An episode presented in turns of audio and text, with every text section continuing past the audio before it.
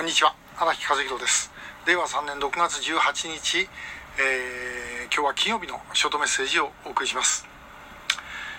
えー、昨日お役所言葉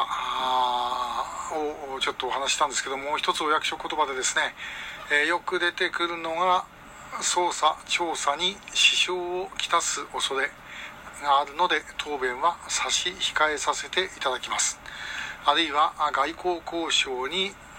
支障をきたす恐れがあるので答弁は差し控えさせていただきます、えー、よくまあ出てきますこの間の衆議院と参議院のあの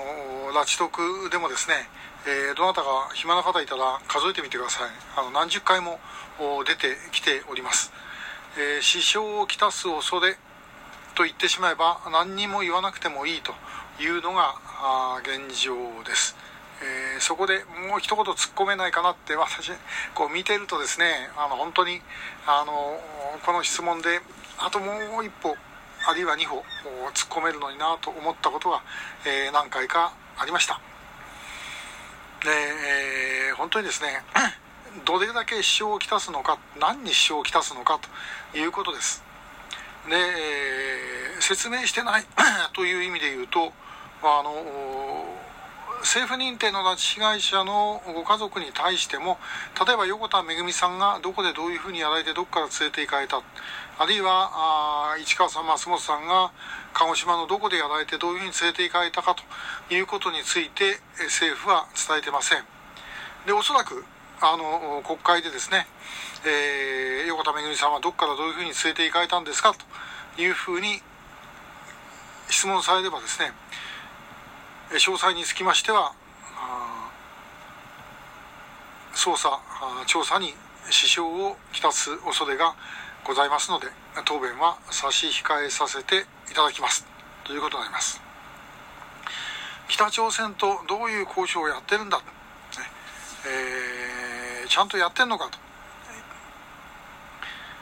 外交交渉に支障をきたす恐れがありますので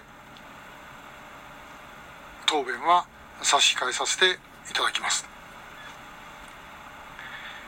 これだったらですね学校で生徒に、えー、これをあの〇〇君これを答えなさい、ね、これについて、えー、答えなさい。例えば先生が指名した時に学業生活に支障をきたす恐れがありますので答弁は差し控えさせていただきます、えー、こういうのをとしてできるんじゃないかなというふうに思います。まあ、あの昨日の、えー、何が最も有効かということを考えて、え、普段の検討をしてまいりますというのもですね例えば会社で上司が部下にですね「お前なんだこれいつまでたってもできねえじゃねえか」というふうに言ったらば、え、何が最も有効か普段の検討してまいりますというふうに答えられないことはない。でも、えー、民間でこんなこと言ったらですねクビですよね普通ね、えー、いつまでたってもできないということであればそれはやり方がおかしいんで、えー、それを普段の検討でごまかしたりあるいは聞かれて、えー、支障をきたす恐れがあるから回答はできませんと言ってみたりですねもうこれの繰り返しがで今までやってきたんです。拉致問題が国会で最初に取り上げられたのは、えー、まあ、質疑としてで言うと参議院でえ共産党の橋本敦議員がやった1989年、えー、平成元年のですねえー、じゃない、えっ、ー、と、63年か、昭和63年、88年、えー、の質問が最初ですけども、まあ、横田めぐみさんの事件が明らかになっても、なった後でですね、えー、何度も質問ありましたけども、もうあの時からすでに24年が経過をしてます。その間、ずっと普段の検討をし、そして都合の悪いことは、えー回答差し控えさせていただきますということでやってきたっていうのはやっぱりやってきたことが間違いだったからなんじゃないでしょうか。で、中にはあの強行一辺倒でやってきたからいけなかったんじゃないかって日本のどこが強行一辺倒だったんでしょうね。えー、ちゃんとやるべきことは全然やってない。あのこの間の拉致得で松原仁議員があの朝鮮総連のことを質問してましたけども脱北した方々ですね脱北して日本に戻ってきてる方々みんな言いますよ。なんで北朝鮮総連が今まだ日本に残ってるんだというふうに言う、まあ、これ当然の感覚だと思います、えー、それができない。でこれもやっぱり言うんですかね、えー、捜査調査に支障をきたす恐れがありますので詳細については、えー、差し控えさせていただきますと。えこんなことやってたらいつまでたっても変わりません。で警察がそういうことを言うなら外務省がそういうことを言うんであれば民間からそこをですね破っていくしか方法はない。政府が答弁をせざるを得ないような状況を作っていく。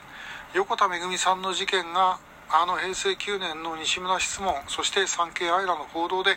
明らかになってなければですね今聞いたっておそらくそれについては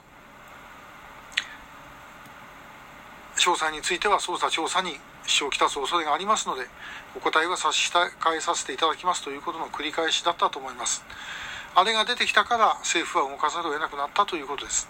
待ってても絶対に事態は動きません。どっかで突破口を作って